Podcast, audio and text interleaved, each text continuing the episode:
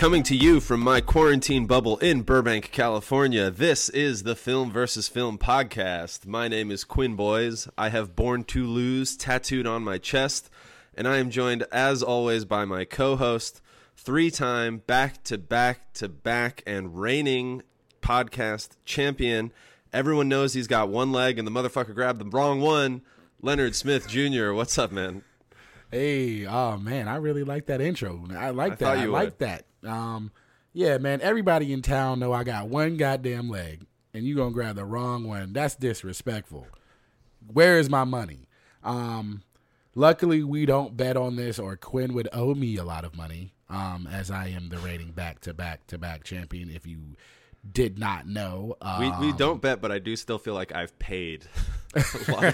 oh yes, you have paid for sure. I have also paid, surprisingly. Yeah, um, but uh, today we got a very fun episode. Um, and you know, usually um, our guest gives us this prompt, and if you've been listening, I've been wanting to do a heist episode.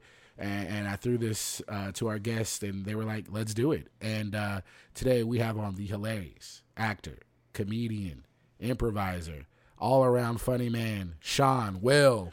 What's up, Boom, Sean? boom, boom, boom. What's going on, fellas? Yes. Hey, Sean, is- thank you for joining. Man, look, I'm not going to lie. I am excited AF for this episode, man, because uh, I like, I, I love a good heist movie. Um, you know, mainly because I'm scary as shit. So me trying to uh, to to do any of this, like I could watch Indiana Jones, right?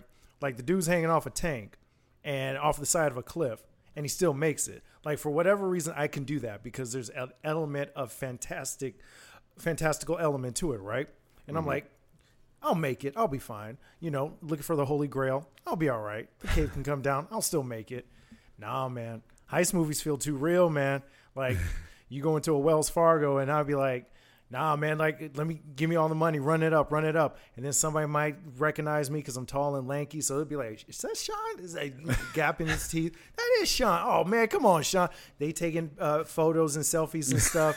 now we in trouble. Now they knocking on Leonard's So door you were thinking just he's you were just disconnected through both of these movies, just thinking about how you would get caught the entire film. Is is what you're saying? I would get caught, like because I like literally, like I would be dumb enough to like as soon as I rob it, go out and grab something to eat at like Takaya or something, right? Just sit down, and then somebody walks up and they're like, "Oh man, you still got your mask on." I'm like, "Oh shit, that's right." So then I gotta take off the mask.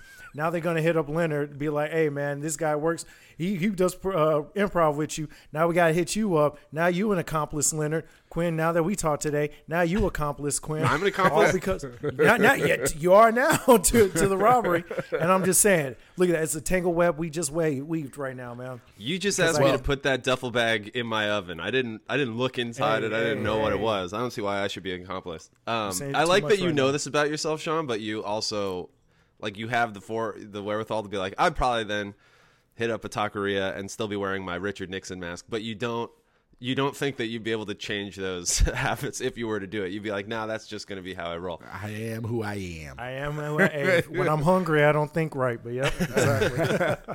Well, that is um for sure a concern when you're committing a heist, and obviously are going to be plot points in a heist movie. Um, we we have concerns in both our movies. Uh, like I said, I was very excited to do a heist movie, mainly because this was one of my favorite movies as a kid, and I wanted to do it, and I wanted to talk about it, and then I wanted Quinn to watch it because I'm sure he had not seen it. Nope. So I'll go ahead and, and reveal my pick right now. Uh, as me and Brian Simpson said uh, in the season opener, it's a black heist movie. Um, Brian, if I don't know if you guys heard, but in the episode, Brian said me and him should write a black heist movie together, and I haven't emailed him because I'm afraid he'll just turn me down. But hey, we'll see. I don't know if he was just talking because he's on the podcast, but I would love to write a black heist movie. Um, anyways, my black heist movie is uh, Dead Dead Presidents. He also told me he'd do a white buddy cop movie, and I haven't emailed him about that yet. black white buddy cop movie. I'm sorry, Leonard. I stepped on you. You got. No, no, no. You had to get that joke in. It was it was a good joke. Um, Dead Presidents. It's a 1995 uh, film.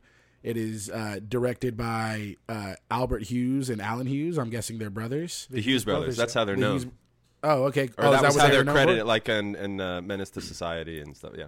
The Oh, Book of cool. Eli, yeah, they're the the Hughes brothers. Yep. The book of Eli was kind of dis. Anyways, um, uh, starring Larenz Tate, Keith Yeah. David, Chris Tucker, uh, N'Bushe Wright, Freddy Rodriguez, Bokeem uh, Woodbine. Uh, this is, this is, it is the trailer, the cover. It's all about the heist. The, the I've been I've done this as Halloween. The the white face, black eyes, black skull cap, all black look.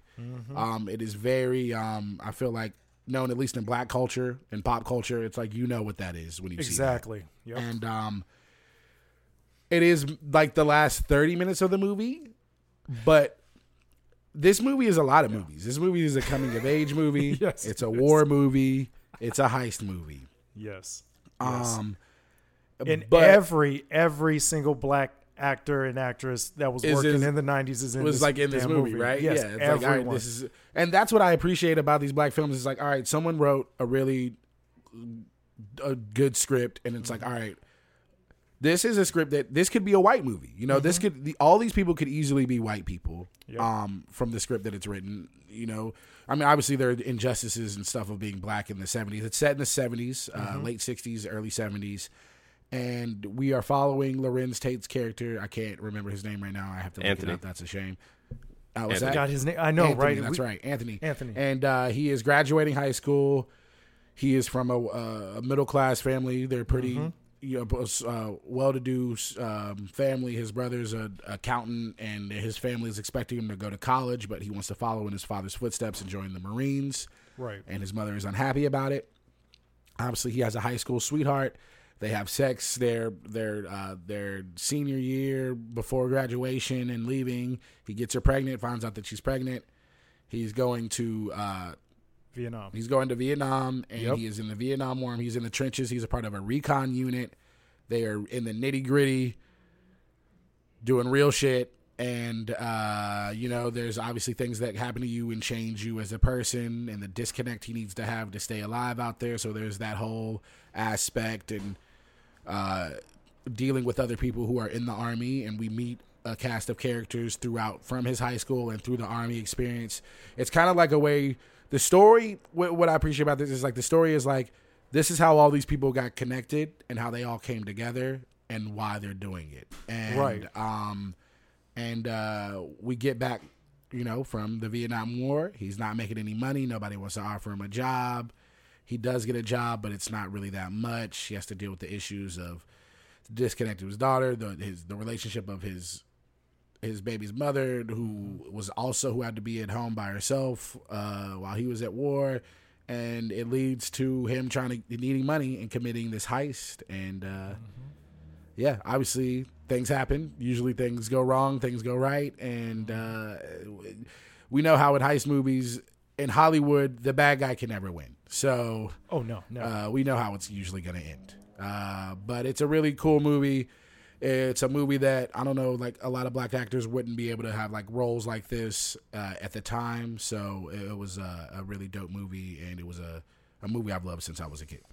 And now another great thing about that movie, if I can just uh, interject real quick, um, the Hughes brothers was coming right off of Menace to Society, right, which is a classic, right? Uh, I mean, Boyz n the Hood. Um, then you think Menace to Society, which kind of took that concept and and and even went further into it. Really showed you uh, life in uh, in uh, in Los Angeles, and so for their um, for their follow up, for them to do a, a, a period heist uh, or a period piece like in the 70s um, they had the budget they had all these wonderful actors like they obviously had keith david in mind for this role they obviously had uh, you know a young terrence howard in mind and for them to not play the same type of quintessential stereotypes that you would have seen back in the 90s if you come from like a men's society and then you see something like dead presidents where it, it's it's a really good It's a- film like you said it's an that could've everyday been- man. He's it's an an everyday, everyday man, man. who just happens to be black, and and this entire cast just happens to be black. So I I I think it's tremendous what the Hughes brothers tried to do, or what they did do with this uh with this film and with this casting and putting it together. And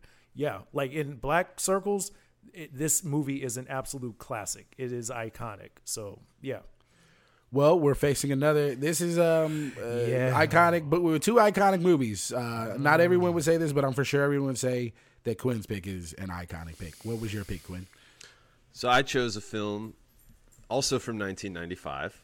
Uh, Wow, also crazy. featuring a deep ensemble cast, uh, mostly white actors. Although there's some good uh, Dennis Haysbert. I forgot Dennis Haysbert is in this movie. There's some there's some some talent all across the the board in this movie. I'm talking about Michael Mann's Heat. Uh, the Robert De Niro, Al Pacino, cat and mouse uh, heist film. Uh, two hours and fifty minutes of just like Thanks, Quinn.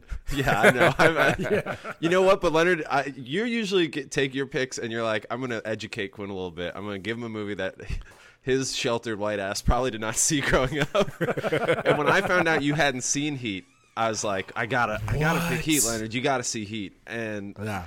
it, this is a I movie. was very appreciative. I was very appreciative of this pick. I know you you reach out to me and you're like, damn, this this movie's pretty good. Because sometimes Leonard gets a little chippy, uh, you know, with Oh. the picks, and he's like, ah, you know, why'd you make me watch this movie, especially if it's long. But you were like, you're like this movie. Right.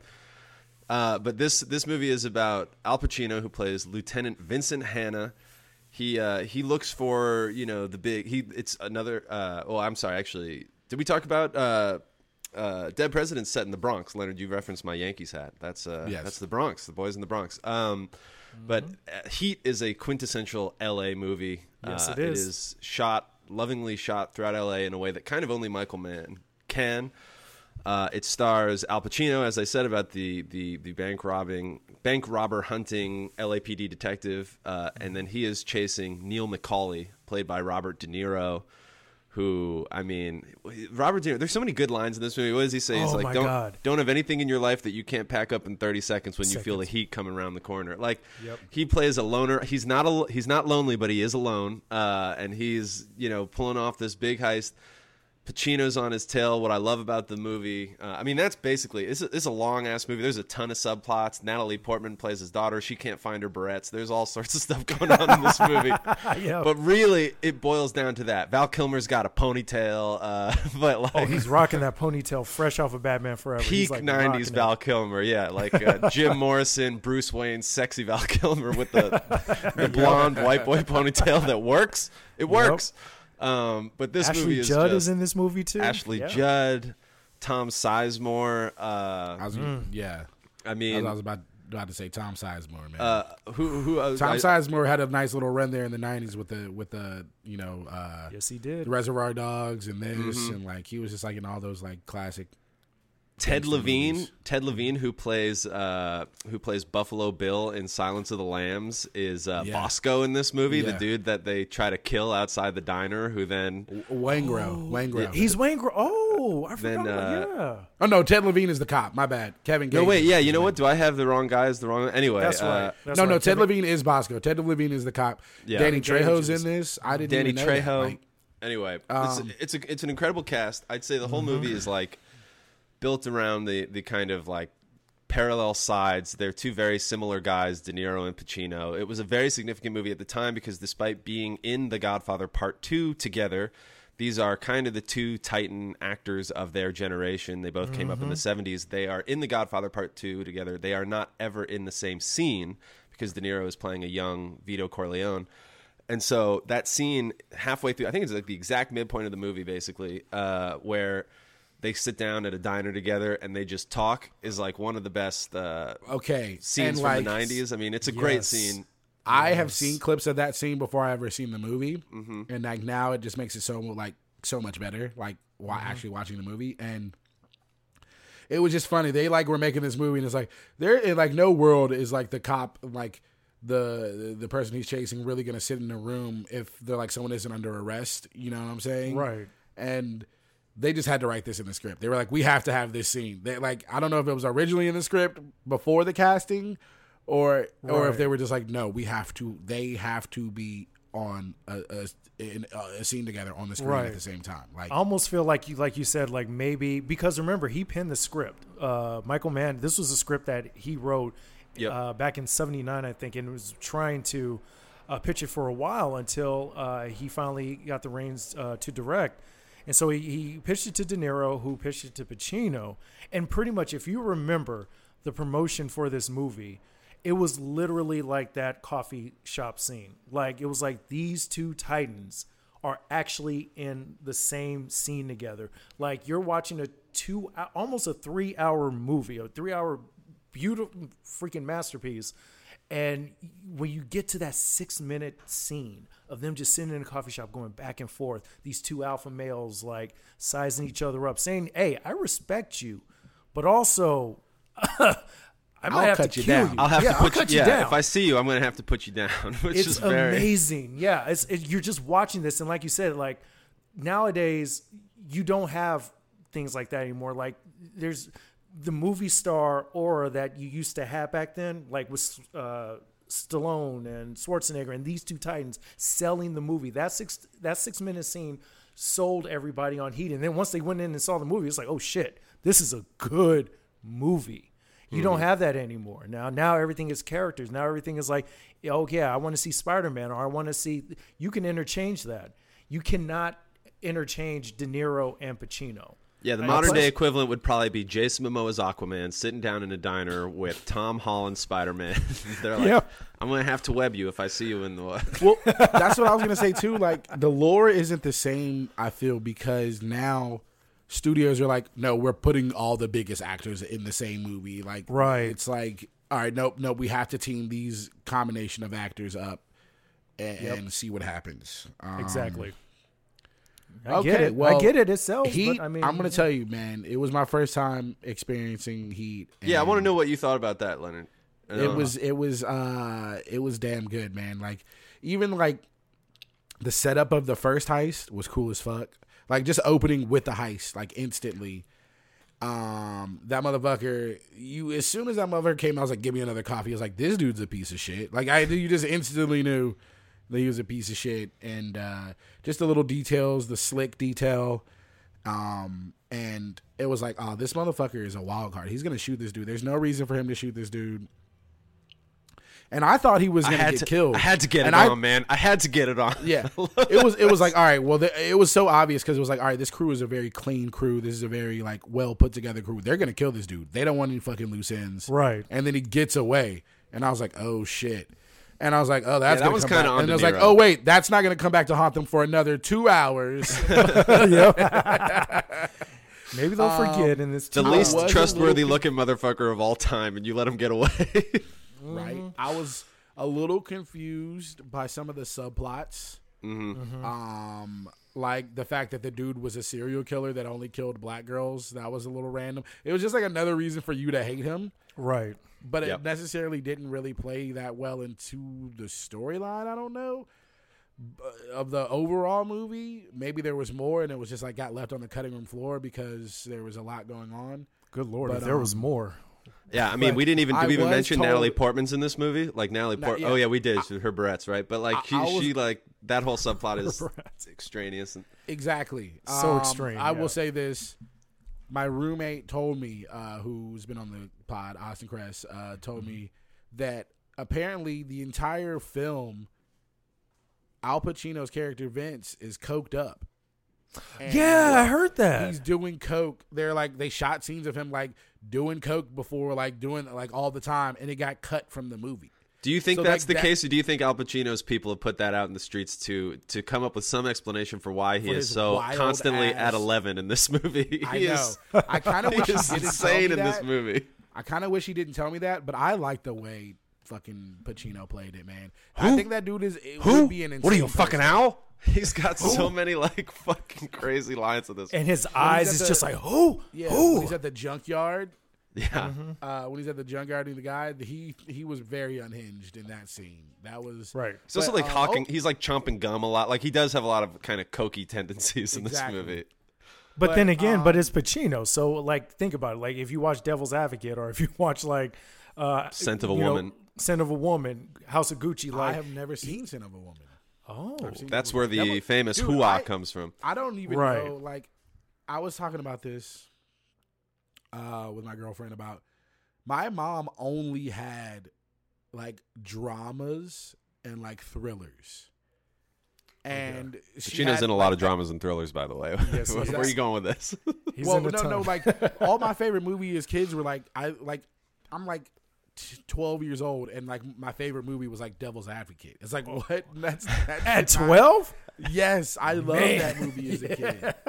it's a good movie, man. Sean, have that you heard the story about Leonard finding um what was it? What was the title? Working Girl? Working Girl in his in a VHS in a drawer of his mom's room and thinking it was porn and he put it on. No, it wasn't. Oh my it God, was- please, no, It was a part of all the tapes, but it was like Leonard, tell the was- story. It was it was a so my mom had a bunch of cassettes. My mom collect had a cassette collection. She had yeah, several- everybody's mom in the '90s had Right. like stuff they Yes. taped from the yeah. exactly. Yeah, with and the- I with the had That's like, not the weird part of the story. My mom had like my mom had like 50, 60 movies. I had like four of them. And but I was looking through the movies Uh-huh. and I saw this tape and it wasn't an official tape. It was just a dubbed over tape in the in the sleeve and it said it had working girl written on it. And I was like I was like maybe 14, 13, 14. I was like, "Hmm. Come on, man, I gotta get it on, man. I gotta get it gotta on. Be, there's got to I be gotta- this gotta has got to be something." I gotta see. And this. even if it is a movie, there's gonna be nudity in it. But I thought it was gonna be like a porno or something. maybe Why would you want your mom's HBO. porn? Why would exactly, want your why would you want to watch The, Porn uh, is porn. Okay. oh my god. Disconnect. It's not my mom's porn. If, if I turn it on and my mom was on tape, I'm that's a No, problem. no, Hey, that's not what anyone's hey, suggesting. whoa, We're whoa, just saying no. if it's porn that your mom would be into, why do you think you would be into it? Bruh, y'all Once talked again, about porn old. is Oh porn. my god, y'all talked about So old boy the last thought I was podcast. We gotta stay away from this. I thought I was going to watch this and get off, but instead I became enlightened.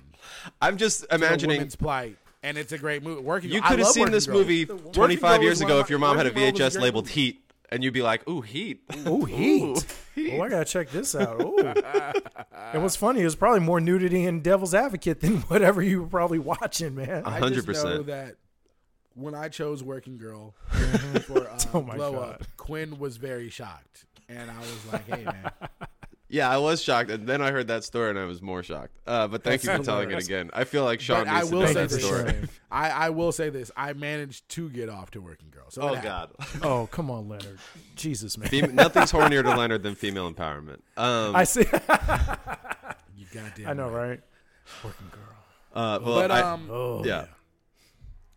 It's kind of hard to segue from that. Well, Uh, I, I got one, Leonard. We both, uh, and actually, Sean, I'm curious. Are you a big Batman guy? Leonard and I are big Batman fans. Yes. Do you? Are you? A, Very. What's? Do you have a particular era that you gravitate towards, Uh, or more Batman? than like, I guess. Oh, uh, honestly, a lot of people would like to say either Keaton or uh, or the Christopher Nolan one. Yeah. Uh, for me, it was the animated series. Like that. Oh, hell that- yeah. That's like my that. Batman. Not trying to be funny, but that's that's the Batman I know. The stylized, Mark Hamill's Joker is still the goat. I think. the goat, and uh, Kevin Conroy as Batman. Like to me, because uh, also it translates to like when you watch the the animated stuff, like the DC animated movies that they have now, and they use the same kind of voice actors. Mm-hmm. Them shits go hard, man. Like they're they're violent. Um, they're they're accurate in their portrayals of like Batman and and like you said Aquaman and and all these characters. So I would say the animated one, but um, if if I wanted to say live action, still the go to me is the Dark Knight, and the Batman is like right behind it, like right right behind it. To I me. think Leonard and I, at least for the movies, land in the same place. Although always happy to have a shout out to the 1992 Batman animated series. Everyone should check that out. But Leonard, is The Mm-hmm. Dark Knight still your favorite Batman movie? Did the did the Batman displace it, or Fuck, man. Mm. I am also gonna say I grew up on the animated Batman series. I Mm-hmm. watched so much of the animated Batman series as a kid, and I haven't watched it in so long. And you know what? I think I'm gonna HBO go check Max. it out. It's HBO I know Max. it's on HBO Max, and I thought about it, and I haven't I gotta watched it. And you know, what? Now I am gonna watch it. Uh, Same. Just to, for nostalgia purposes. I'm not really a big nostalgia guy, reflection guy. That's not my thing. Um, that's why we do podcasts about movies from our childhood?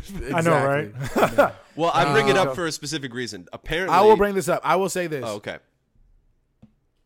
I saw Dark Knight in theaters three times. A big Dark Ooh. Knight Dark Knight guy. I didn't know anything about Heath Ledger, but I was sad when he died. Okay, I didn't know Right. much about him. Uh, still, still a big bummer. The Batman was fucking great. Yes. It was so damn good. You know me, I'm not really into the big fake superhero, say, fake action movie genre or stylized film. And I really liked the grittiness of it. I really liked it. Just felt genuine. It really felt like mm-hmm. some rich, some rich dr- depressed nigga was like, "Fuck it, I'm gonna suit up. Let's see what the fuck happens." Like I'm, I'm cleaning up the streets. Yep. And the Riddler, the whole the incel field with the 500 followers, and he had his whole community, but, But a dedicated 100 of them follower showed- base. But, but, Very but only dedi- 100. Yeah, they were dedicated. dedicated, right? But only 100 of them motherfuckers showed up to Gotham State. There were Only 100 100. That's a pretty good success rate. There I was feel like- not 500 Seriously. people in those goddamn rafters. I'll say that. and they were all white. So I was like, go ahead and give them the Academy Award. Well, they couldn't. They couldn't. They, they couldn't uh, bring any black ones in because like we can't swim and they flooded up uh, Gotham, so we ain't gonna go swimming. like no, They were- man. maybe the others were blowing up the. They set up the bombs. I don't know. Maybe but, so. um, I will. I don't know. Oh, spoiler alert to those I don't know if. it. I mean, there is a heist aspect to it. The Mm-hmm. beginning of of uh, the Dark Knight. I I don't Well, want to be a prisoner of the moment and say that it's better than Dark Knight. Well, that's So what I was going to say. with the Knight. Dark Knight, apparently, Christopher Nolan, before they started shooting, and I think for Batman Begins, he did the same thing with the movie Blade Runner, just to kind of like impart a feel and a tone that he wanted to collect to capture for the movie. Uh, apparently, before they started shooting The Dark Knight, he he had all the cast and crew come together, and he showed them Heat, and he's like, "That's what we're trying to do here." And if you watch The Dark Knight. The Dark Knight is similarly like that movie is propulsive and there's just so much Yes. shit going on and there's so many different like subplots plot points. from like like, the guy so who true. like figures out That's the thing so and he's going to go on TV and reveal Batman. Like there's all those little different plots. Um, obviously, Hmm. it's not the same movie, but you can definitely get the feel of Heat uh, with the Dark Knight. Um, So uh, and so I think that's a, an interesting takeaway, Leonard, for someone we've talked about how much we both like the Dark Knight. Um, and I had two. I watched the Dark Knight before I ever saw Heat. Um, I didn't see Heat until I was in my twenties for the first time, but um, but like seeing it, I was like, oh yeah, I get it. There's definitely like a Michael Mann, and that goes in far. I, I want to get back to talking about Dead Presidents, but before we transition back, like that that shootout scene, that kind of final heist where they they take the bank and then they're just having a shootout in broad daylight on the streets of L.A. with the cops and the the bang from the guns, like Yes. he he sent those guys to like weapons training and i guess like some of the people that coached them are like val kilmer like learned how to like drop his cartridge and reload like in one sort of thing like these guys were you know they're not real guns but they're like doing that Right. shit and i feel like you can tell with the with the uh with the sound and it just feels Yeah. very kinetic and and sean it sounds like you did not watch this movie for the first time for this podcast so i mean like Oh, had you seen it in a while or, or what were your take on stuff like scenes like It that was- and just i guess the movie in general Yeah, no, it's been a while since I've seen it. Um, similar to you, I saw it later. I didn't see it in '95, um, but I did watch it. Um, I want to say like early 2000s. Um, A little bit because I'll tell you this: my first Michael Mann movie really was Collateral that I that I saw, and then uh, and I didn't realize he also directed Ali until later, and so um, and I remember how uh, Collateral was shot, and and I revisited Heat because I was like, well, I've never seen it, so I I, I definitely want to um, uh, watch it, and I'm watching it at home, obviously, and even from like my little ass TV uh, with the uh, with the stereo sound with the two speakers, the fucking gunshots that Yeah. that the the bullets that are raining in LA during that um that final uh bank heist. Um the sound the the, the the the the way the music is like even getting you amped up by watching because you're you know shit is about to go super sideways. You know this eh, because it's a huge shootout. I can only imagine how that would have sounded in the theater. I can only imagine if they remastered Heat and did it for like IMAX 4D or something. You know what I mean? Where your seat shaking, like you see, Yeah, you hear we the need sound. a, we need a we need a uh, we need a uh, oh that's so sad to say, but a thirty year re release, twenty twenty five. Yes. it's coming it's I coming up in theater in theater re release of Heat. I I want to see that in theaters. That would be an amazing. This is Yeah, also man, that like whole scene is just so jarring. It's just Tom so, Sizemore picking up the kid. Like what a Yes! scumbag picking up the kid. It's just like What a fuck! Oh my god, he's terrible. also- Picking up the kid, and then Pacino's like, "Okay, you want to Yeah. get this kid?" Bam! Right between the eyes.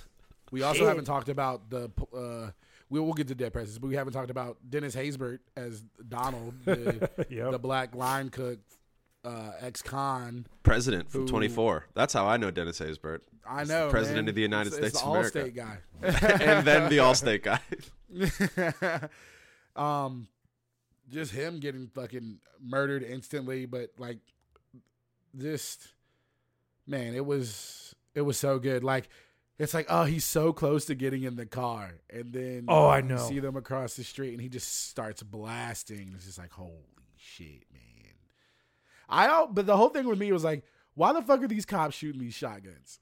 like, what are you doing with Right. this shotgun, man? These motherfuckers got down, like man. automatic, like automatic weapons. And y'all just like, boom, like put them shotguns down. You ain't doing You're nothing, like, man. you're like hundred feet away. That's like Harlem Nights where uh, uh, Arsenio Hall and the other guy is like shooting the uh, pop guns, and that little dude pulled out that, little, ass- shit down. Put that little ass. Stop shooting that little ass shit.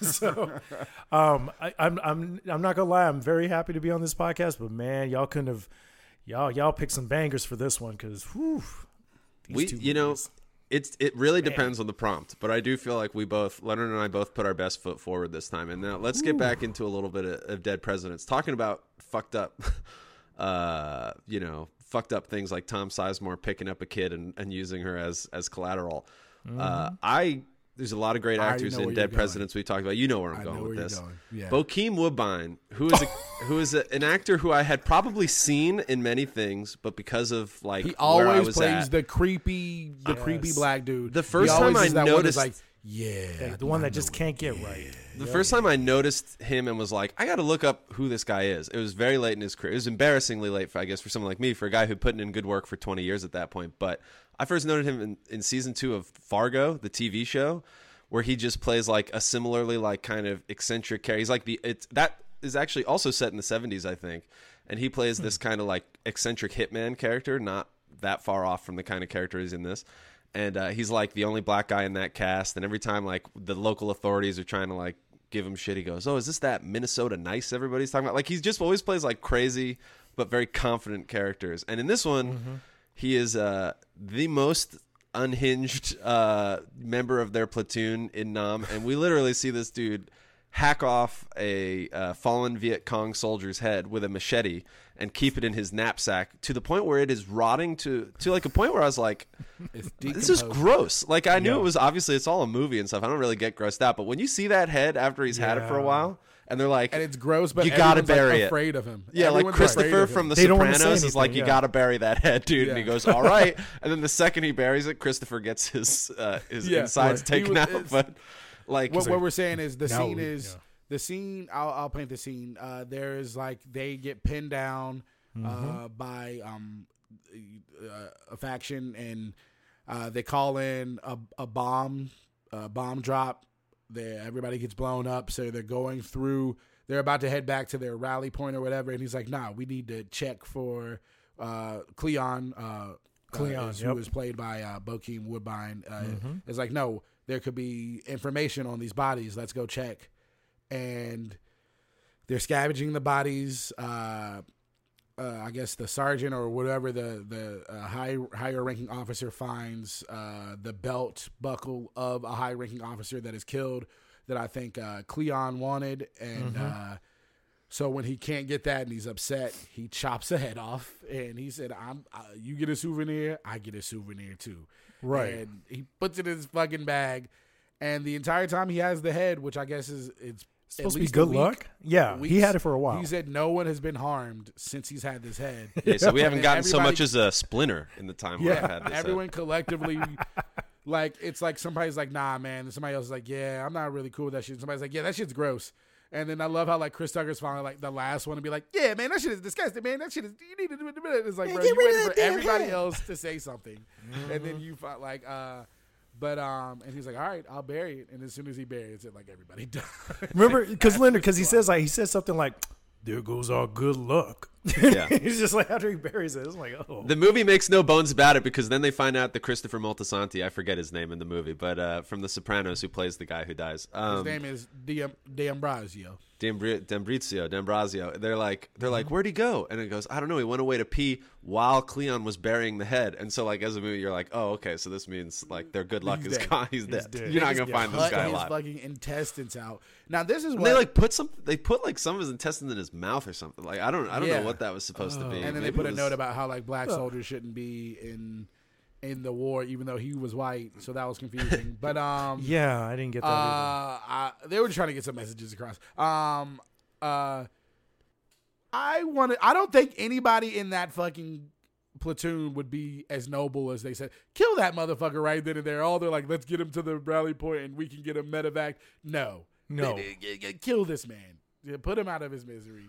And it's a plot point for the movie to be like, all right, you know, Anthony is willing to do what he needs to do to help Right. this man out. But that I just thought that scene was a little ridiculous. But I don't How know. about that shot where about you transition to Vietnam, where he's like running away from he's Oh, that was he's cool. hopping the I fences, like that. getting away Yeah. from uh, Juanita's parents who just came home after he unknowingly at the Right. time knocked her up, Juan- and he's like yeah. hopping over he's hopping over the cars, and then they just kind of like pan past like a tree, and he's just running through Vietnam. I thought that was a cool. Can shot. you imagine like Like that time you jump. finally have sex, it's your first time having sex, you go off to war and you find out that you got someone pregnant. It's just like what man, I'm batting hundred and I'm not happy about it. seriously like he's so he's a he's a daddy now but he's trying to uh he's trying to you know fight this war and stay alive. But it's like damn i do have to go back home. But do i want to though? Yeah. and then like you know what i mean? Like he could like this nigga oh sorry i shouldn't say this No, this man could have yeah Say whatever okay you want, man. this I, nigga I can't say. You can say that. We can say anything I- on this podcast. uh, that's damn right quinn no I'm just- I keep Uh, saying Leonard. One of these. Ep- no, I'm just kidding. All right. But no, but but it's funny because he literally could have went anywhere else, but he went back home, and I get I get why. Obviously, you know, you just went through war. You probably have some fucked up stuff in your head that you need to deal with.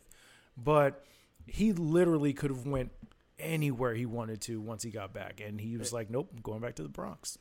And like, okay. um, you know, this movie, I feel like this movie was just like i i sometimes as a black creator, you have to over exert yourself and tackle more things and speak on more things Right, I- I- I uh, know as mean. a film Yep. and you can't just like sometimes you can't just make a film you have to like have messages in it and there was Right. a lot there was a lot that was spoken of in this movie you know the whole drug epidemic and coming back and being addicted to drugs that was chris tucker's character who was you know um He the was good. comedic uh the uh, what is it what's the term i can't Comedy Comic relief. Comedic relief.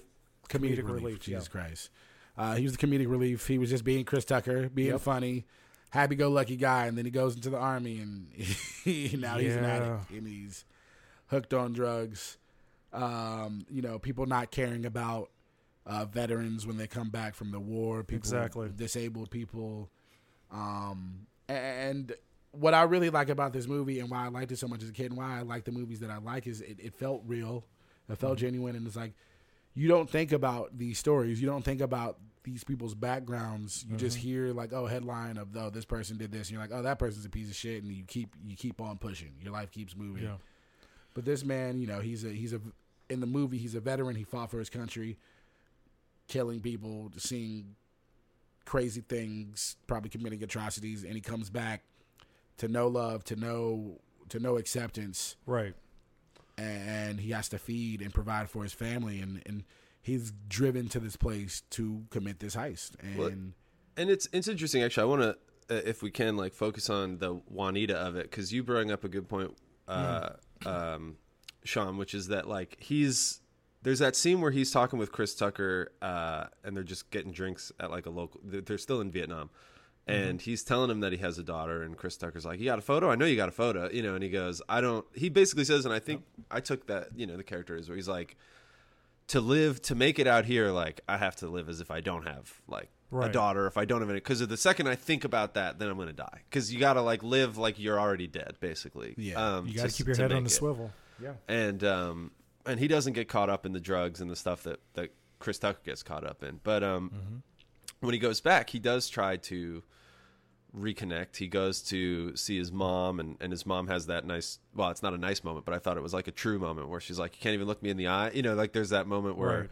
He's he's grown up a lot and not in the way that he thought he was going to grow up when he went to the war because he tells his dad he's like you went to korea and it made you a man and it's like it makes you a man but it's not really in the way that you would choose if you don't have to um Yeah.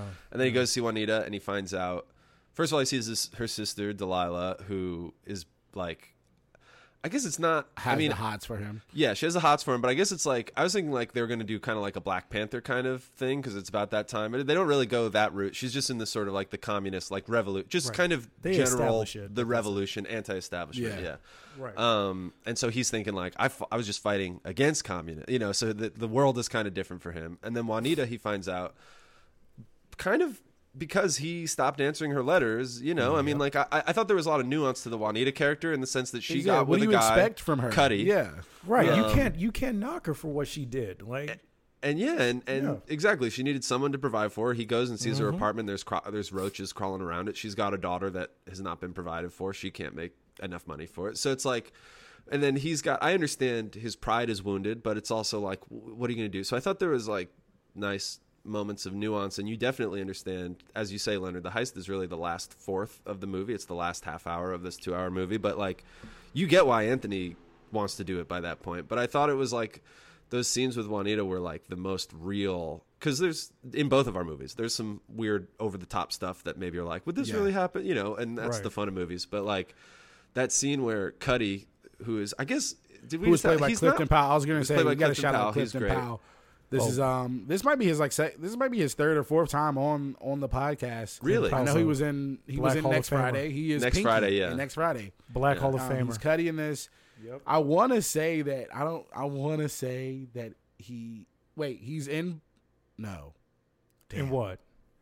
I, he's not in. Um, he's not in. Um, Tales from the Hood. He's not. Okay. I, I was about to say he's in Boyz n the Hood, but he's not. No, That's a no, different- no. uh, that's that's that's a different. I know uh, it's not him. black person. Uh, yeah. Uh, I want to say he's in something else, but he's for sure in those two movies. right. But Clifton Powell, if you're if you you know as, as a black person, you know who Clifton Powell is. Oh, yeah. because he's in all the black movies. So he he, he usually Him and Jennifer. that. Is it Jennifer Williams, the mama? Uh, the one that played uh, Larenz Tate's mom. What's her name? Is that? Uh, she's Oh, also yeah, in Blackish. Yeah, she's in everything. too. Jennifer She- Lewis, she's in I think. Jennifer Jennifer Lewis. Lewis, Yep. Yep. Yep, from Blackish. Um, but Black man, Clifton Fame. Powell does a really good job of being this skeevy pimp like character who also just has to keep it real with Mm-hmm. with uh, Anthony's character and be like, "Hey, man, you were gone." Like You weren't here. it's like he it's not the person he wants to hear it from, but He needs to. yeah, needs he's to like the worst guy because he's like he's not a good dude. He's like stopping next to the car and shitty he's like trying to give her two hundred dollars through the window where where Anthony's in the passenger seat, and then he like that scene shows is up. amazing. By the way, Yeah. That's- Well, he's then he's, like he's like, "Hey, this is Anthony," and he just pulls off. yeah, I would like to introduce you to car drives away. yeah, That's such a. Oh, but move, that scene in the hallway where he's coming home with all the the extra meat from the butcher shop that just closed, Mm-hmm. and Clifton Powell's like leaving, and he's like, you know. I was just giving her some money, and, and then they have that argument afterward. I mean, first of all, he almost like puts the gun in his mouth and makes him suck, Suck on it, it. Like he, Suck yeah. it.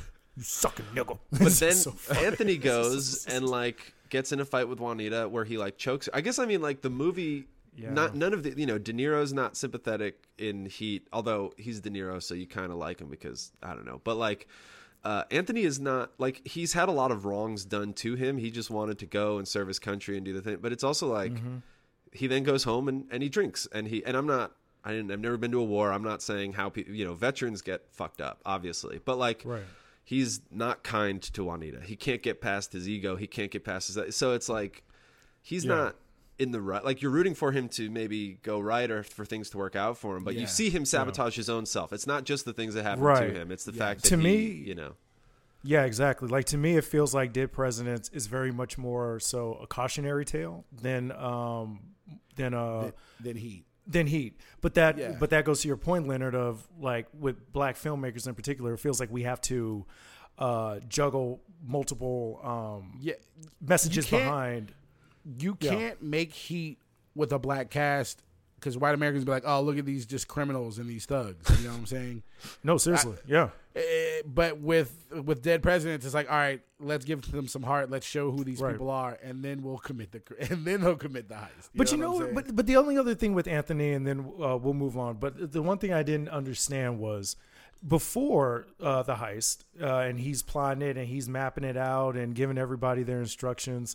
Uh, you never see that that tactical uh, side of him before. Like you, you've never seen that. So then all of a sudden, whereas McCauley, uh, De Niro's character, you know he's got his shit locked down because you- Yeah. you- they've they've set it up throughout the movie. Like, okay, yeah, no, this dude is he's on top of his shit. Like, if they, if they if they even watching Heat now, I'm still like, damn, they they got away with it, but he just De Niro's character just couldn't let that shit go. Like he couldn't let He Waingro go. Yeah, he could have fucking got. Yeah, they away, make man. well he could have sure gotten away. they make well sure that you know like De Niro has a code and he has like a philosophy. You know that whole like everything you can't pack in a bag in thirty seconds. You know he's got like a this is how I don't get caught. and so that when you see him not follow it at the end of I the movie, you're like you're he's like, dead. damn. Like uh, you know this is gonna cost him. but but we all knew, and that's when the, the whole thing of like the killing of the girls and whatnot. It was like there is no way Waingro is making out of this movie alive. There's no way. There's Right, no that's true. way. Like see, everybody watching this movie wants to see Waingro get killed. And Right. it's like there's a cost to that, and that's his and Vince McNeil's life. You know, so Maybe And maybe that's why. Yeah. the girl. It cost him like Girl, getting away with the girl. Bro, you know him- that that scene it- with Oh, uh, that's played right. by it cost him um, having to watch her Amy walk Brenneman, away. who's quite good. Yeah, having to That's see her. Edie go Brenneman. Oh my direction. god, dude. Yeah. For some reason, man, I really had the hots for Edie Brenneman in this. Amy movie. Brenneman, yeah. Edie is the character. Yeah, yeah, yeah. No, Oh, she's Edie, Edie is the character. Yeah. yeah. No, you she's, merged uh, it too. We knew what you meant. Yeah. yeah, no, she's, she's nice. Um, But I was gonna say, I think you know what? Another thing about heist movies, especially these two movies had, they always what if you're having a heist, right? Like you're trying to steal money and get away with it, right? I think that's the goal. That's the uh, That's the, the the end game. Then why you? One, why did they bring in Bokeem Woodbine's character? You knew he was gonna fuck up. Why would you bring in Waingro? Because he, like, that's the problem with these Hollywood That's- heist movies. You always bring. Why are they bring in that's the what I one want person to know can't about get right? Waingro. Waingro was like, how many was? I think they said that was his first heist. I was about to say, did Tom Sizemore's character? I'm trying to remember now. Did he vouch Tom for Sizemore him? was the one who kept, who was who I fucked think up. he vouched for him. Yeah, I think he vouched He's the for one who him. fucked up and said it to the black dude and was like, "Oh man, I've been missing some action." That's what the part I didn't understand too, because it's like, yeah, was this so? Then this was Tom Sizemore's first heist back Yeah, because I the way they were talking, it was like he hadn't had action in a while. It was like that part didn't make sense to me. yeah, I thought it was gonna be Waingro, and then they said it was Tom Sizemore, and then I was like, wait, that. right. But he's been committing heists, or maybe he had just come back and finally gotten, and they had money sitting waiting for them, so he's been well off. That Right. part was confusing because it's like, how does Waingro even have that much information on him? 'Cause He Right. was like giving that, so that was like one of the, I feel like maybe writing hiccups or whatever that I that I was a little confused by during this movie. Right. But- if, if he's going around fucking killing like kid prostitutes, like you would know that. Why would you bring him aboard? Like I just, I don't know. I I did not understand it. And granted, Bokeem Woodbine, the dude cut off uh, uh, the head of somebody, right? Kept that shit in the bag. I love that a he's a priest when we see him next. Like, And then he's a priest. he's a priest. But here's the thing: the reason why then I ends up snitching uh, the him. reason why I found it believable, even though it was stupid, is first of all, you know, Anthony at the time, his judgment was a little Im- was impaired like, in, in multiple Little. ways. Yeah. Um, and there's this thing. I mean, when you're in the army and you go through shit like that together, in the Marines and you do shit like that, it's like yeah. you, that's your brother. That's you. Who are you? Who else is he gonna go to with being like, I'm gonna rob this armored truck? You know, it's like you, Yeah. you can't trust many people, and pretty much everybody in there was served in the in the Marines at some point. Like everybody except for uh, the female character. I bet you Terrence Um, Howard wouldn't have snitched on him Because though. yeah, it was like yeah, adding adding Bokeem's Cleon's character, Cleon and Chris Tucker's character was like, what are you doing? This just all seems like a bad idea. Thank you. Uh, There's always that moment in heist movies where something unforeseen happens, either like that they didn't account for in the planning, or something on the day goes wrong. And I liked a lot that moment in Dead Presidents where uh, Bokeem Woodbine and Chris Tucker are posted up on opposite corners of the same block, and And uh, they're just waiting to to get the haul once once Freddy Rodriguez, who I don't think we mentioned, uh, who's who's good in this movie as well, like blows the um, blows the truck, and it hasn't gone down yet, but they're waiting, and a, a, a young black cop, beat cop, comes walking by and and sees Bokeem's uh, decal or you know jacket, which which shows that he was from like the first recon division, whatever, and he's like, oh, oh, oh, let me check the schedule for you. I always got time for a fellow, you know, soldier, and so like right. And his whole thing, Bokeem Woodbine's thing, and, and we see the moment in the movie earlier, is that like when there was a firefight where their commanding officer got killed, Chris Tucker froze up, like he's just on the ground, kind of huddled. 'cause he just, you know, he's taking fire and he, he didn't know how to Yeah. react. And he says to Anthony, he's like, I don't want to do a job with this guy. Remember, he freezes up, blah blah blah. And now we see Bokeem's character, we see Cleon freeze up, which is an interesting like flip because they kind of movie set you up to believe that it was going to be Tucker, especially since now back in the U.S. Right. Tucker's a, a junkie basically, you know, he's he's addicted. But um, But but So I it's but what. I also like about the parallel parallelism of that is yes, in that scenario he froze up and he was quick to shoot down people over in Vietnam. But Mm-hmm. in this one, it's the a fellow black soldier. It's a, yeah, it's a- the morals have flipped, and now he doesn't want to kill this young black man, Mm-hmm. and and Chris Tucker's character is just some junkie who doesn't give a fuck, so he has no problem shooting this. Yeah. guy. he's just Right. another fucking person to him.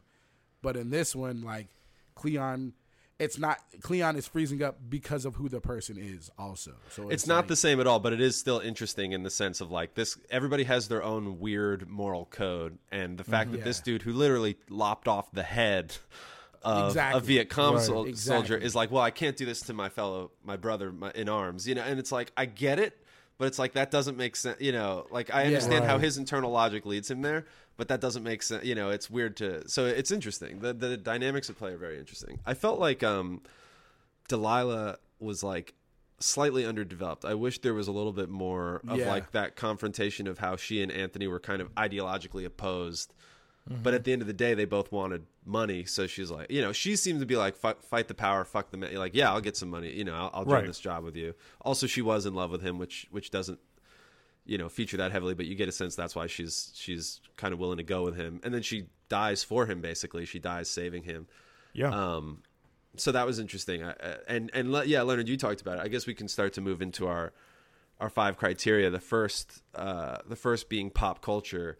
Uh, as someone who had not seen this movie, um, but was familiar with that there was a movie, Dead Presidents and stuff. The only thing, and honestly, I probably wouldn't have even put them together, but I did know them separately. Was the the face paint, that kind of mime, that kind of creepy mime face paint with the white face and the black around the eyes. They kind of look like skulls. I don't know. I mean, it's a very Yeah. cool look. You said you've done that for Halloween, Leonard. Yeah, I've done that with Halloween with the black beanie, black beanie, black gloves, leather Mm-hmm. jacket. Yeah. I, I think I did in like 2009 Halloween. It was Also, it was, like- Oh, uh, damn. A good costume. the needle drops in this movie are are, are gr- like from like Sly Stone to Al Green to like, like there's some great Oh, music. yeah. oh yeah, movie. you can't fuck with the There's some great soundtrack. music. Yeah. Yeah. I Um, mean there's that some great era. mu- yeah. uh, you know, pop culture wise, yeah, the the whole outfit. Um, This I movie has a feel lot of people on the up. Like like I, I, was I saying, feel like, like, also a lot of people were on the up. Even the poster, like uh, the the dead president's poster, was a popular poster. It was uh, just the face. the black. Yeah, just the face with the gun holding it up. Uh, I've seen that a lot at people's Yep. places. Um, yeah, we have. It's one of the f- uh, first sightings that I can recall of uh, Terrence Howard. You know. Uh, Yep. I thought he was going to be a bigger being part in the movie because of how famous he is now. The fact that he like Yeah. wasn't part of the heist team or something, I was like, well, well but Terrence Howard. It's like he was not a big star at this time. Not That that might have been one of the first mains on film. Oh my God, he says main so much. Main. His hair is Why immaculate this- in this movie. Got Oh, this his hair is young ass amazing. kid in here, man. this young ass kid. Um, but you know, pop cul- uh, pop culture. You know, Dead Presidents gets referenced all the time. All the hip hop time. music. Uh, a lot of songs uh, dealing with that. Uh, And then, uh, like you said, and, and at that time, the Hughes brothers were coming off of Menace to Society. We've we all saw Menace to Society, right? And so Yeah. you follow it up with this. Um, it might not have it might not it might not have done as well or been as well received as Menace to Society was, but again, uh, you see that poster, you see the mask, uh, you hear the music. Um, and then uh, so many of the actors in there. I mean, it, it, this is literally the definition of a black classic. Like it really is. And I, I don't want to. I, I don't want to make it sound like I'm just trying to trivialize it or bring it down by just calling it a black classic. I think it's a really well made movie, regardless. But it's very, very, very much accepted. Um, it, it just is like when you think it did you think it did Presidents, you think of Love Jones, you think of certain movies, Brown Sugar, things like that, where it's like these are classics, but they're more so classics for us. You know what I mean? Like these are our uh, classics. So yeah, thi- this was, uh, and you guys can speak to it better than I can, obviously. But it's interesting because we've uh, Leonard, you've given me a couple movies from this um, from this uh, period of black filmmaking, which I. You know, I, Amazing there's period. much more hi- uh, history to get into it, but very loosely. I mean, it seems like Spike Spike Lee kind of comes on the scene in the 80s and breaks through. And then you get this Mm-hmm. like 90s wave of like thoughtful, kind of independent, black minded cinema from black directors and writers. And you've Yep. given me Boyz n the Hood previous, which was not a movie I'd seen. I'm going to out myself, and I feel like I'm. I'm out myself, and I feel like it's Really, only hurting my own. I've not seen Menace to Society, but I got to now go and check that out. You will watch that. you can see Sean's face when I said. that. So then when I when I see zoo. Quinn again, he's gonna be like, "You gonna run some snaps on the Petro?" And then I'm like, "Ah, yeah, you got it, Quinn." Clifton Powell is in Menace to Society. Yes, he is. But Yeah, like, he is. These movies were not it wasn't like and and uh you know god bless rest in peace uh sidney poitier who died recently but like this was not like guess who's coming to dinner? Like white people here's a black person in this movie. Aren't they just like us? You know what i mean? Like this is like these are black these are movies for everybody but primarily made for a black audience with like a black cast. Uh which hollywood i guess in retrospect kind of treated this period in the 90s almost like a fad because they kind of went away for a while and Yeah. now we're seeing black filmmakers and black stories a little bit more prominently again. Uh, who knows? But it is interesting to look back on this time and be like, this movie's not uh, made for a, a, a wide white audience. Like if the audience Yeah. finds it great, there's a lot to appreciate about it. But it's made with black talent for black audiences, which is very cool. Yeah, I'll just say this real quick, and and because I know we definitely gotta move on, but um, during that era, like you said, Spike Lee, not only him, but you also had like Keenen, uh, Keenen Ivory Wayans, Robert Townsend, uh, Rich, who made Straight Out of Brooklyn. You had um, a lot of uh, of black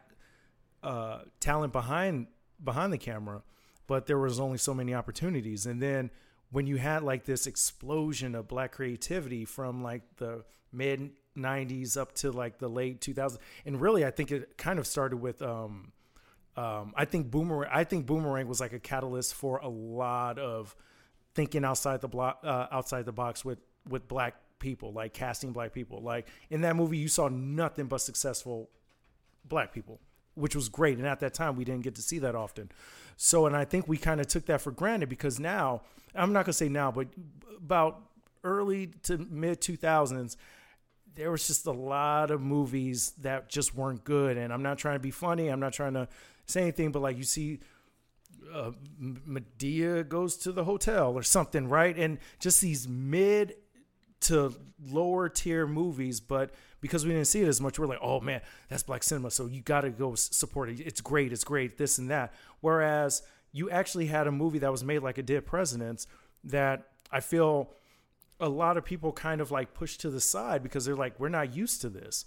But that, but that's my point. It's like now we're starting to see that again. That that kind of uh, creativity, that black creativity, uh, to where we're not seeing just the same sort of uh, stereotype that we that we would see all the time, and that we can actually say like, no, this is this is a, a really good black oriented movie, not just because it's a black movie. Like it's a damn good movie, and I think now and and television shows as well. And I'm just I'm happy for it. But you have movies like this to kind of pave that way. So sorry, It that doesn't just have to be tangent. like the prestige movies that are typically recognized, like slave Exactly. movies or The Butler or something, where it's like, look at this guy who served under all the white presidents. You know what I mean? Right, Like can't it could do no just be a story movies. with, yeah.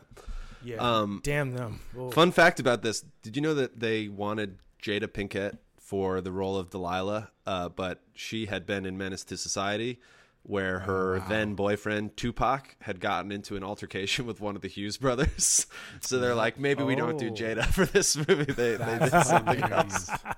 Wow. So she she played herself out of that role, I guess. But She Boy, Jada, you're on a roll. Jada, Jada. You are. on a roll. Um, I I, w- I don't know if he he I feel like He's got some has pop a pop culture influence, but it's more like she's got a great ass. word of uh, in the word of like the lore and just like yeah the the, the performances. I don't know if like like you know as far as like re- like you see it or you you don't really see it out and about. It's more like hey oh yeah I'm talking amongst my friends. Heat is amazing. Like you know I don't know.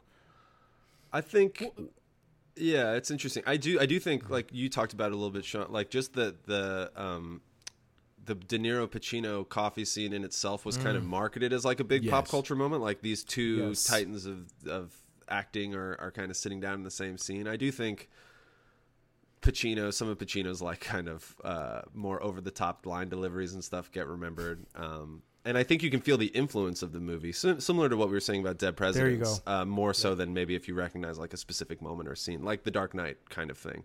You know, you might enjoy Heat without even knowing you've kind of seen its influences. Um, uh, This is not a pop culture thing. I just want to bring it up before we move on because we didn't talk about it before. But that whole scene where Pacino comes home towards the end of the movie and he he after the firefight and he just sees that dude who's clearly getting with his wife and he's like watching TV and he gets on this whole thing about like the TV. It's like you I don't care about you coming home and banging my wife, but you're not gonna watch my TV. Like rips the TV off the wall. It's such a crazy scene, but I love that. um, let's go to how these movies hold up, Leonard. That's our second criteria point. Um, I feel like they both hold up pretty damn well. I think so. Um, Same. This was like the, The last heist are- movie. Heat was like the last movie I feel like before De Niro and Pacino entered.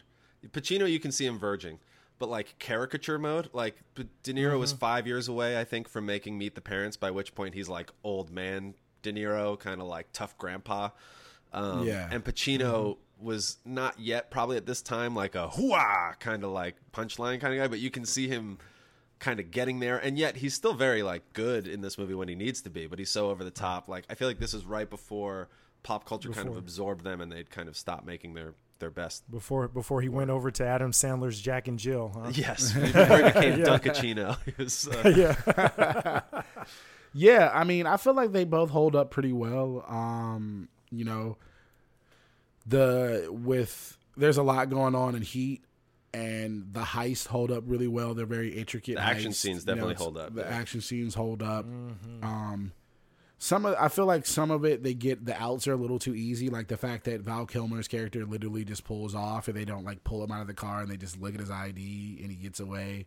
Right. kind of crazy, but um. Well, doesn't she? Um, Because he's because Val's about to see his uh, his lady, Yeah, but yeah, she she- includes him in. Yeah, out. she's like, yeah, Yeah. she's like, no, no, which no, no, they no. don't see. And then he's like, check the car anyway. And then Right. He- they stop him and he just shows them a different ID and they're like, it's not him. And he just like, he gets go. away.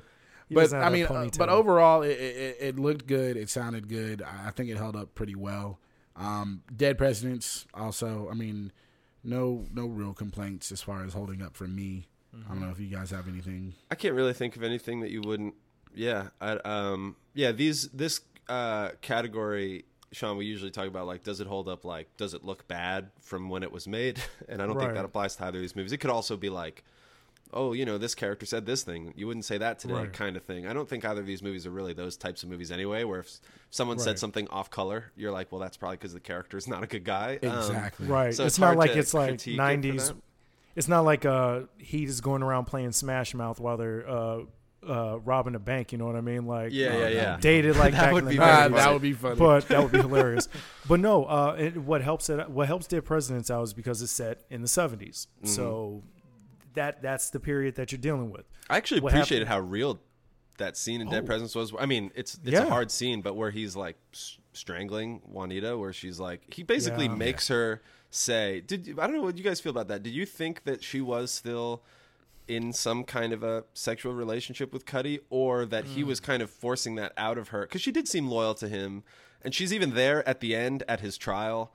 And he's like, just say that you did it. And she goes, oh, is that what you want me to say? Okay, fine, I'm doing it. And then he's like, strangling, and he leave, I like, I felt like didn't she know was to just take saying that. it just to say it. I thought you so know? too, I a felt little like- bit, but Yeah. A little bit, yeah. But also, it wouldn't surprise me if it was a little bit of both. Mm-hmm. Like, Yeah. she had she had a, a child coming in. Like, she had to provide, and if this man is coming around and is giving her money, I mean, not giving her money like that. That's why she's going to do it. But she's probably looking at it like, look, I, I mean, I got to do what I got to do. I got to work. She, hell, she was on Larenz Tate's uh, ass about getting a job. Like, oh, your will is good, but I wish your job was, or some shit like that. Like, she's just going in on him about Yeah, working. I, I for sure think they had sexual interactions before, but I don't know if it was after. I don't think it was happening currently. I just thought a worse thinking. movie would have made hmm. that less nuanced. Like he would have just come home and, and his, That's his wife point. was blowing Exactly. somebody. You know what I mean? And then it's like, That's a good okay, point. cut and dry. Whatever, you know, and and you That's a might still point. understand that character's point of view, but it's not. It's like that's black and white. What's happening here? And then that. But was it's a like little this bit more, I don't know. just I still don't know. Sucker punched him down a flight of stairs and put a gun in his mouth, and then he has to come up, like leaving Yeah. his apartment, dealing with his wife. Walking like, out of his apartment. yeah, so I, yeah. I can, you That's know, it's like you still don't condone it, but it's like I can understand how this could come about. Right. Um, Shout out to Martin Sheen at the end of that. That that holds up as a Oh, as a yeah, a strange, surprising, fun, too. interesting Oh, cameo. yeah. Martin Sheen, Yeah. who was most famous uh, initially for being in Apocalypse Now, a Vietnam War movie, playing a judge who's like, "When I was in Korea, a, re- or was it World War II? Whatever he says, a real war, by the way." a real war. yeah. I yep. was like, uh oh, Like, oh, shit. Uh, I think I might have the Um, book all right, being thrown at me. yeah. uh, we're to our third, and some would say, I would say, our most, Most important, important. criteria. Yeah, I think so for sure. most Oh. important for sure. Sean will and agree. you know what? We have a real possibility here. will There's a real Someone fucked up. Possibility here. Was Regina Hall in either one of these movies? Oh shit! Wait a minute. she was not. I could say confidently she Oh. was not in Heat, but uh, yeah, confidently was not in Heat. but I, you know, I If think was Dead Presidents dropped the ball. She could have been in Dead Presidents quite She easily. Really could have been in Dead Presidents. She could have been Yeah, at craft she- services or something. We don't She know. could have been. we don't know. Regina. Oh man, because you know she ain't aged, so she, she probably looked the exact same. No, I don't think she was in that though. We IMDb'd her, Yeah. and, and it's not it's not polite to reveal uh, of anyone's age, but we, we IMDb'd her and found out how how old. She might have been a little too young. She No, I'm just saying it's schooler. amazing how good she looks. Uh, consider, yeah. you know, Beautiful. I know. great. I thought she was younger than she was, and then you said Leonard something thought she was oh, 19 years old. Um, oh, okay. good, good, good call. no, Well, she is not, and she could have been. Um, well, I mean, you know, we don't want to You take roles been- away from people who were quite good. I think Delilah and Juanita were both portrayed very well, but uh, theoretically, Yes. those are roles she could have filled. You know, she would have been the right age for. And kind of, you I know. think she would have been too young to play uh, Allstate guys, white uh, girl, Mm. and Heat. Dennis Haysbert, So- Allstate guy. Yeah. call them all stay. Yeah, she would have been. him A, the- She might have been a fun Ashley Judd. I mean, Ashley Judd was quite good, but uh, you know, I could see her being Yeah. Val Kilmer's girl, just being like, "Don't And come I up, mean don't Dennis come up here." Haysbert, who I said earlier. Dennis Or- Haysbert's girl. Dennis I mean, I'm not trying to be funny. She could have been one of Waingro's victims. I'm, I'm not trying to like. mm, True. I'm just saying. true. She could have. That's true. Um, I will say this. Like, can you imagine? You were like, "Oh man, I uh, am gonna hope my boyfriend's at work. I'm really stressed out about him. I hope he's doing well. I'm gonna go have a beer at the bar, let off some steam." And did you see on the news he's been fucking killed in a fucking Oh bank robbery? Oh no! How like that has to suck.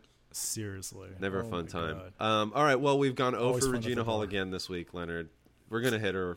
We're gonna hit on her one of these times. Neither of those appropriate sounded right. We're going to get Not her in at one of our movies at some point. We, we knew what you meant.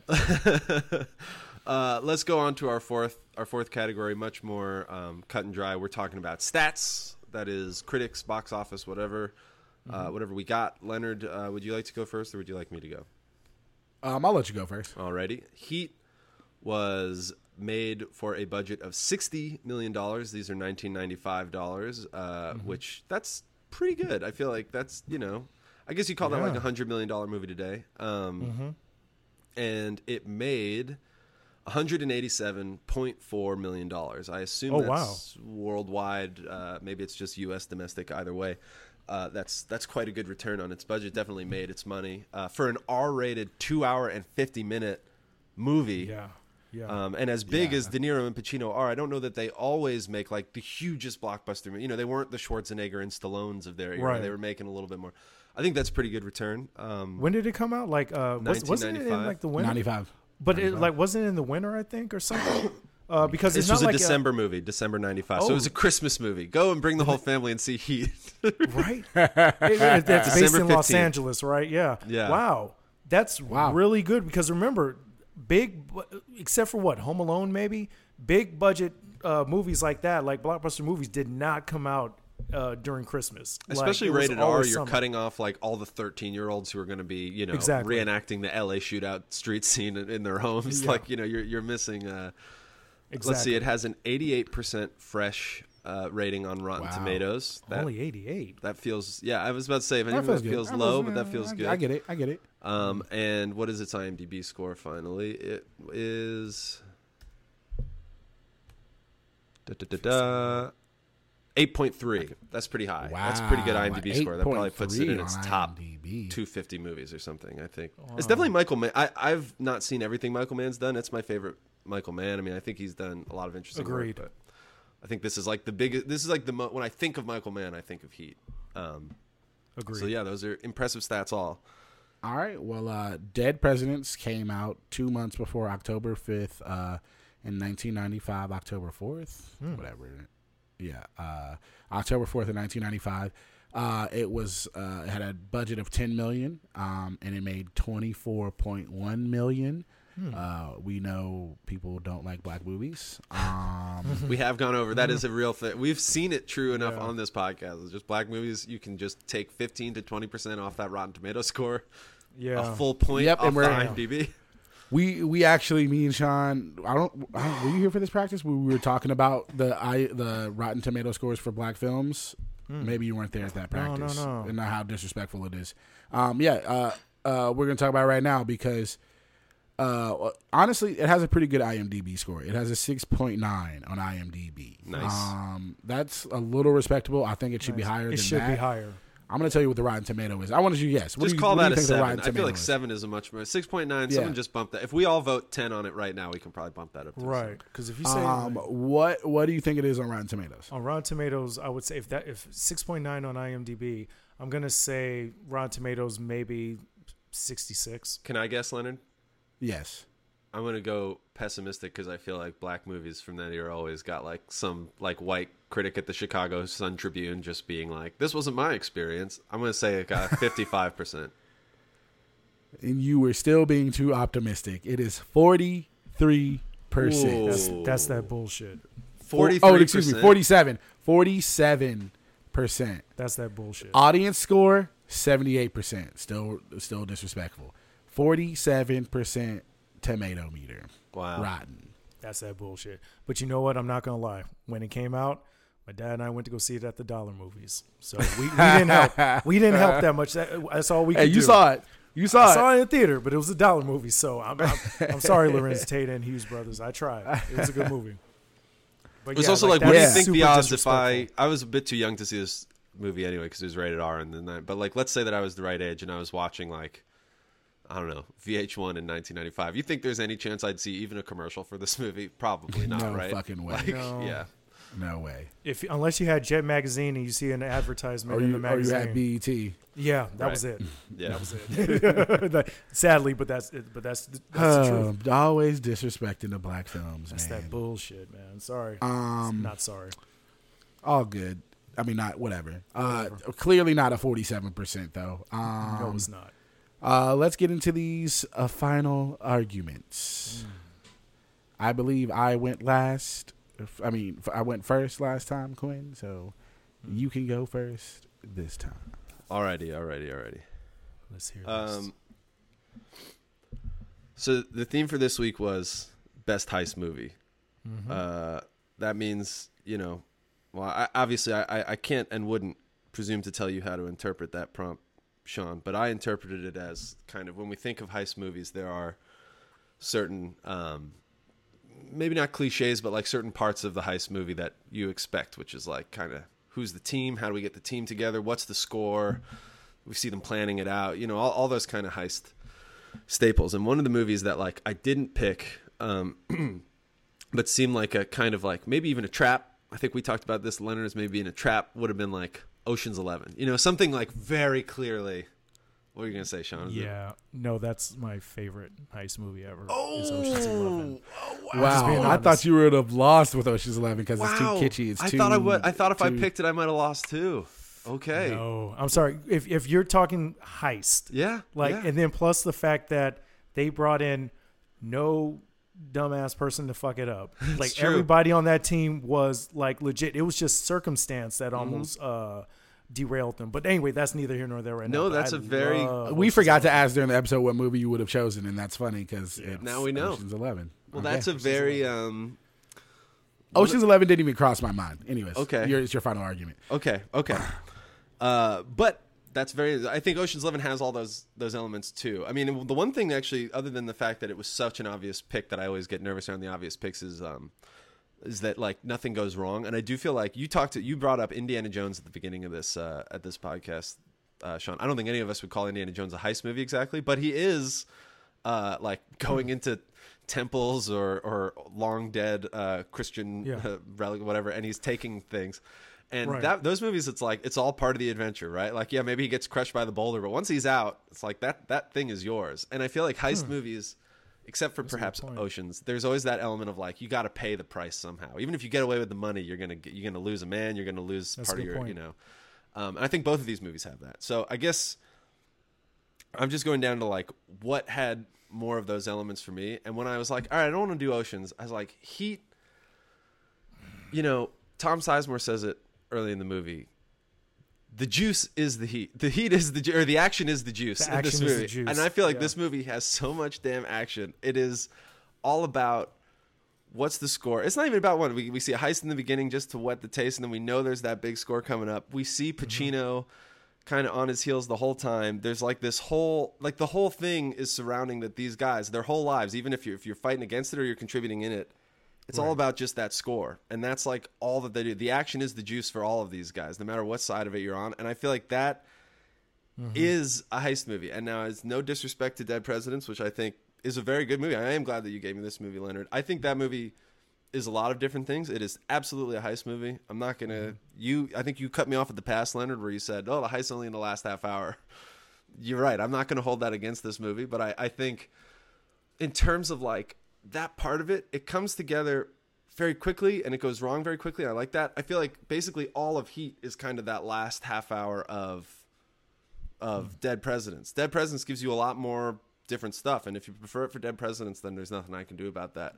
But I think like Heat puts builds all those little things up, and it's like you know why it went wrong, and you know it's going. You know it, it spreads that out over a freaking three hour runtime, and I love that Right. twist where halfway through the movie, it's not even like does he know? Is it going to find out that it's us? It's like we see. Pacino make the robbers. We see the robbers make Pacino and the LAPD and that's it, you know. And so it's mm-hmm. all about like we know the game, we know the score.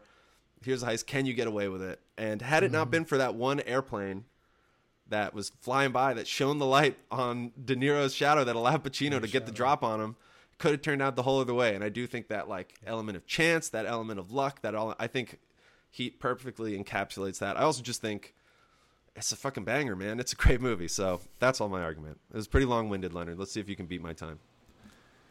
Um, yes. Uh, I have not prepared a final argument, Oh, Leonard. but I feel it in Feel my bones. Feel um, brother. Heat is a great movie. It is an amazing movie. It's a great heist movie. Um, the things I will say that, you know, some might say that Dead Presidents isn't as heist heavy.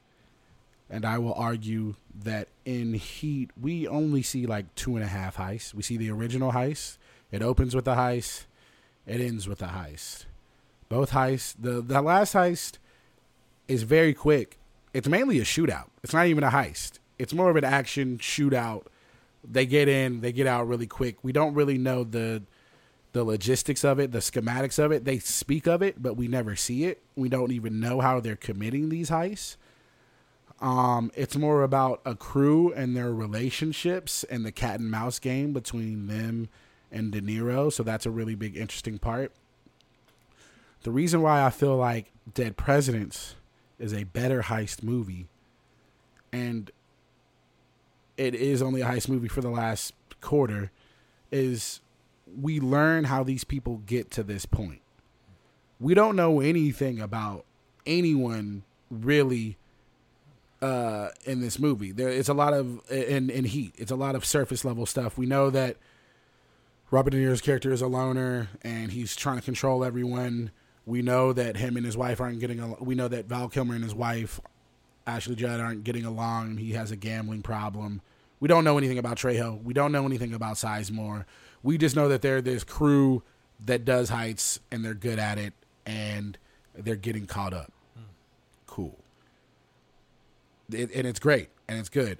But what I like about about um about Dead Presidents with me, it, it's like I can have a disconnect with Heat. It's like I don't really necessarily know how I feel about the characters or whatever, The story is cool, the action is cool, but with Dead Presidents, I'm in, I, there's so much more invested in it for me because I am rooting for Anthony. I, I, I want him to succeed in life. I don't want him to have to commit this heist, but he does, and I want it to go well. And I understand all the characters who are in the heist. I know why they're there. I know the backstory, and I know why it went wrong. I know why it was gonna go wrong. And uh, like like any heist movie, there is the moment where they're all sitting down. They have the map. They're planning it out. You do this. You do that. You get what you want from a heist movie, but you get so much more. And and in heist movies, it's always like, oh yeah, they're just committing heist. Cool. But why? Why are they committing the heist? You know? And that's what I appreciate about this movie is I understand why. It's not just some story of some people being like, I'm robbing these people because I like money. It's like, no. I have no other route, and this is why I need this money, and this is why we have to pull this heist off properly. And uh, I think that's why it's the better heist movie. I think you almost beat my timeline. Sean, uh, the floor now becomes yours. You can you can Wow. expound for as long or as little as you wish, but uh, the only thing left to do is is for you to call it. Damn. Um, yeah. Um, first off, I am very happy to be on this podcast. Um, and I say that because you guys literally picked two bangers of, of, of movies to choose from, which makes it hard to um, to say uh, to decide on one being the better heist film than the other because there's so many um, things to appreciate from both movies. Both movies are influential in their own ways. Um, okay, I mean, full disclosure, I grew up on Dead Presidents. I know um, it was one of those event movies for us that uh, as a family like especially my dad. My dad was like yeah we're, we're, we're definitely going to go see dead presidents. Um, it just so happened that we went to the dollar movies but still we were like we got to go see this movie.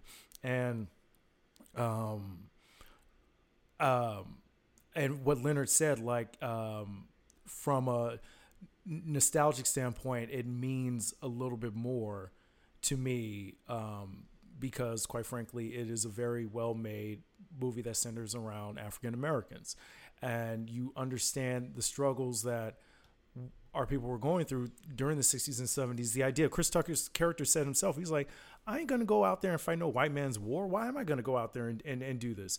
Which was a very strong sentiment. That was muhammad ali's Ali, sentiment. Uh, i'm not that going was the yeah. first thing I thought too. Yeah, or when he said yeah. it. and and it's so right a lot of of uh of of the black community felt that way. And i i get it. And so there's there's a lot of there's a lot more meaning behind dead presidents especially for black people that um i appreciate and that i can understand and get behind. Uh the characters are v- pretty well developed.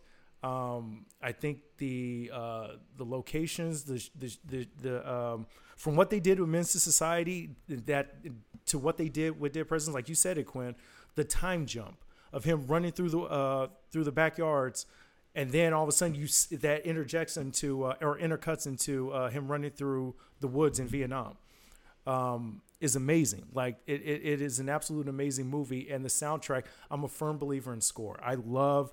To me, if if a film score does not hit, that you've already lost half of my investment. Like I have to.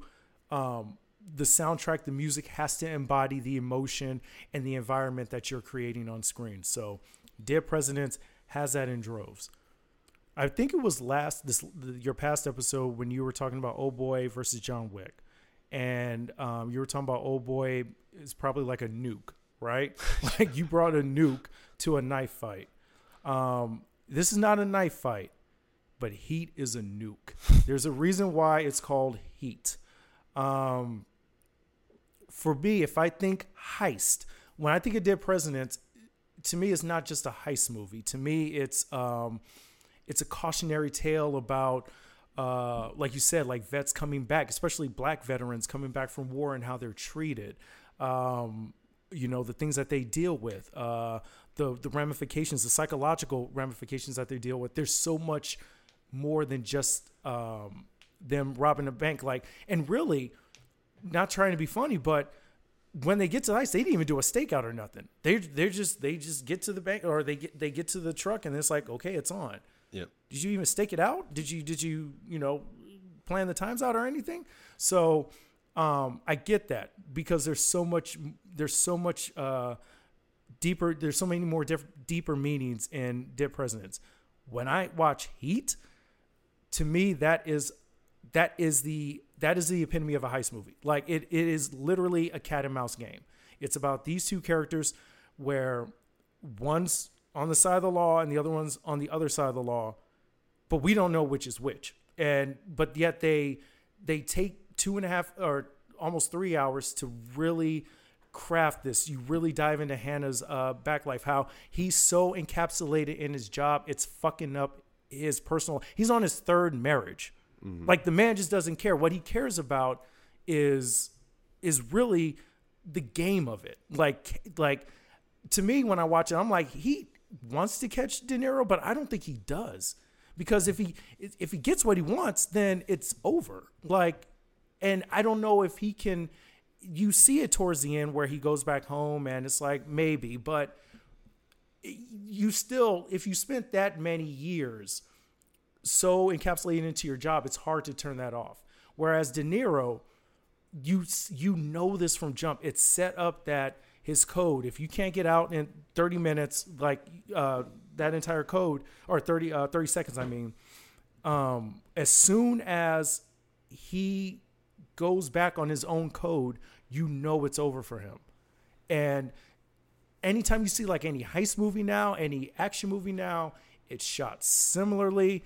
Again, they have to remaster it because it is um, the sound, the score is is is pulse pounding. Um, so from a heist, if we're talking about a heist movie, again, I love Ocean's Eleven, but I'm gonna have to go with Heat. It, I have to go with Heat. Leonard, do. look at me. Look at me. Look at me. I have to. Bang, Leonard. I got you. Uh, I know Leonard's like, why did I ask this fool to come on? Uh, no, this is no, great. no, you gave an incredible. You gave a new. You gave a. You gave a well thought out response. Leonard's going to be salty, but don't let it affect you. You you picked, I think, the correct choice. And Leonard, you got it. I got to watch. I get to appreciate Dead Presidents. Everybody Yes. wins here, except for you, of Ex- course. You lost, for me. but I, everybody else wins. You know, I, I've done too much winning, so it's okay. Um, I told you I wasn't going back, passed- Leonard. I Leonard. told you I wasn't honestly, going. I was I was expecting to lose this episode. So Hold your hand out, Quinn. Uh, I tried my best. Uh, for a second there, you made me believe that I thought I had a chance. I thought I had a chance. I thought it could go either way. I thought it could go either way. Yeah. Your you gave a very argument was- well-informed- yeah. Yeah, your argument was, I mean, legit. It was passionate. It was it was on point. You're absolutely right. It, to me, it has more meaning than just uh, uh, being a heist movie. Yeah, but I get that. Yeah, that, that I, know, I was watching like, damn, yeah, this is a lot of movie. I was watching like, oh wait, wait a minute. I was getting ready to might- text you. I was getting ready to text Yeah. you when I was watching. it. I was like, an hour and twenty eight. I haven't seen anybody do any heisting yet. And then they started. And I was like, okay, all right, all right. um, yeah. Well, this was a ton of fun, uh, Sean. Thank you so much for coming on the podcast. Thank you for having me. these two movies with us. Thank you for giving us five hours of your time to watch these movies. Uh, My pleasure to but, watch uh, these two. This Yeah. is a great time, Leonard. I have now pulled even with the back to back to back champion. We are now two and two on the season. That's very exciting. We've got five more contests to decide who's going to be the winner. Um, I'm looking forward to that. And Leonard, do you have anything to say, or are you just are you sulking? Um, uh, Sean, you got any shout outs? Uh, Uh, yeah. yeah, uh, Where can out. people find you? Yeah, what do you got going on, people Sean? you? You can find me on uh, Instagram at the uh, letters I am Sean Will. Uh, obviously, uh, a lot of my time goes to uh, the awesome, the awesome improv group Lemon Pepper Wet. You cannot eh, like you cannot fuck with us. Like eh, just just put us on any show, we're gonna crush it. Uh, but yeah, no. Uh, we, but we're uh, we actually perform uh, every second and fourth Monday at MI Westside Comedy. So uh, that's coming up as well as Silver Lake Lounge, and then uh, working on a couple of different independent projects as well.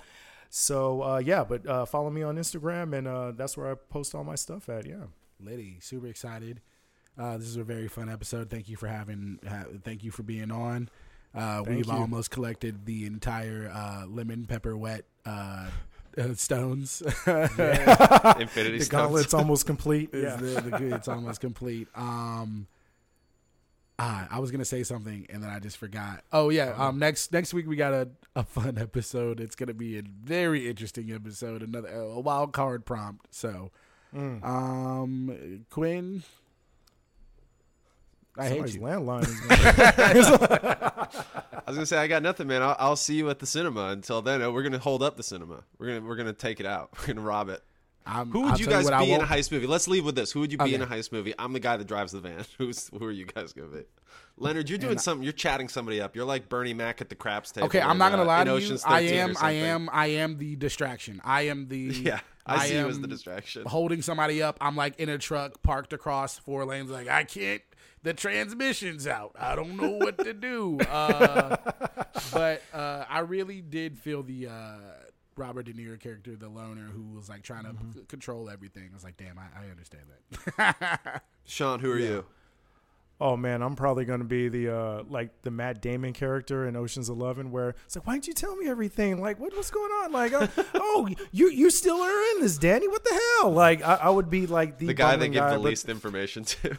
right? Like the idiot savant, but he's still good at his job. But you just don't give me all the just don't give me all the details because I will probably fuck it up. so yeah, All right, it sounds like we need to get a couple more guys together before we knock over any banks. But uh, until that time, thanks everybody for listening. Thank you, Sean. Thank you, Leonard. appreciate you. Go lick your wounds. We'll see you back here next week on the Film vs. Film podcast. All right.